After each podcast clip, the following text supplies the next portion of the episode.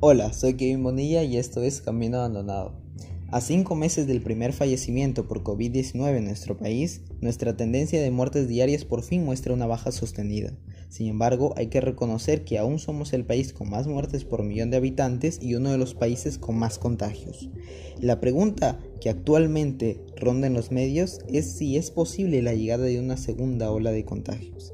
Y sí, es posible la llegada de una segunda ola, pero hay que tener en cuenta que aún seguimos estancados en la primera. Para poder armarnos de una gestión eficiente para una posible llegada de la segunda ola, debemos reconocer cuáles han sido los errores de la gestión de la pandemia en la primera ola de contagios. Y es exactamente dos omisiones graves las cuales tenemos que reconocer.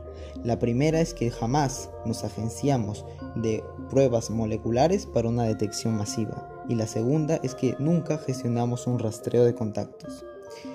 Primero, se dijo que las pruebas rápidas serían solo al inicio, o se dijo que progresivamente iban a reemplazar las pruebas rápidas por moleculares, pero mintieron.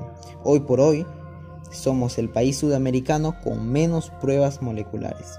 Y en segundo lugar, el equipo prospectiva ni siquiera intentó un rastreo de contactos. A pesar de ser una técnica ancestral para la contención de plagas, a pesar de ser una herramienta fidedigna para la contención de epidemias, y a pesar de existir un manual de aplicación cuando existan limitaciones, nunca se aplicó. ¿Y cuál ha sido las consecuencias de no de estas dos omisiones? Pues principalmente tres. Un aumento de las muertes, un retraso en la apertura de los colegios y no poder reabrir la economía por completo. El primero es el costo más alto y más doloroso, que es la muerte de más peruanos. Hoy por hoy se tiene la evidencia para el caso colombiano que muestra que un aumento del 10% de casos identificados a través del rastreo de contactos podría reducir la mortalidad entre un 0.8 y 3.4%. Aquí ni se intentó. Y esto es la evidencia del caso colombiano ningún país del primer mundo, sino un país que tiene las mismas limitaciones que nosotros. En segundo lugar, en nuestro país la brecha de aprendizaje entre clase presencial sobre digital es altísima, y tomando en cuenta que muchos hasta ahora les es imposible acceder a clases digitales, la aceleración del control es vital. el control de la pandemia se realizó de manera pésima con dos omisiones muy graves y es por ello que se ralentiza cada vez más la apertura de clases presenciales. Y en tercer lugar, la única forma de reactivar la economía es deteniendo los contagios. El gobierno solo ha aplicado paliativos sin enfocarse en lo que realmente importa, que es la contención de los contagios. A 107 días de cuarentena estricta se abrió la economía cuando los contagios estaban subiendo, no cuando estaban bajando. Y lo que por supuesto esto causó fue un incremento aún mayor y con la suerte ya echada por no actuar con antelación, el gobierno decretó una cuarentena, 7 regiones y 64 provincias, más la prohibición de los domingos. Así pues, la economía apenas y producía en una fracción del total. ¿Cuál fue la consecuencia de esto? Que pues al segundo trimestre de este año seamos la economía con más contracción del mundo. Y claro, es válido apelar a las limitaciones de nuestro sistema de salud, a la excesiva informalidad, a la incesante burocracia, pero me pregunto, ¿cuál fue, cuál fue verdaderamente la estrategia exacta para la contención de la pandemia? No simplemente agenciarse de cada vez más camas UCI, sino cuál fue la estrategia de contención del virus.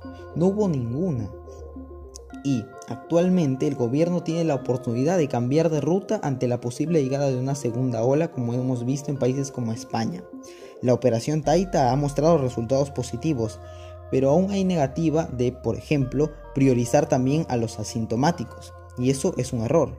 Los asintomáticos inician cadenas de transmisión que pasan desapercibidas y son protagonistas de una posible nueva ola.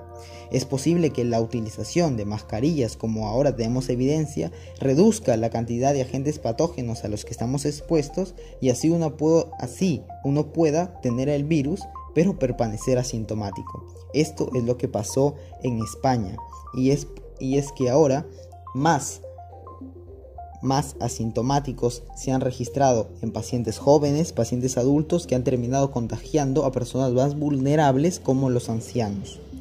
Y en este sentido, al testear solo a los asintomáticos, no se está teniendo en cuenta personas que ocultan los síntomas. Hoy ya se tiene evidencia de que hay un gran porcentaje que puede representar un gran riesgo de personas que ocultan sus síntomas. Luego, ante la posible llegada de una nueva ola, por ejemplo, Hong Kong está testeando al íntegro de su población. ¿Qué se está haciendo aquí ante la posible llegada de una segunda ola? Pues no se está haciendo nada.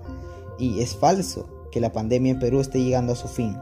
En vez de solo esperar que acabe o que llegue una vacuna salvadora, el gobierno debe poner las manos a la obra para conseguir una gestión eficaz ante una posible segunda ola.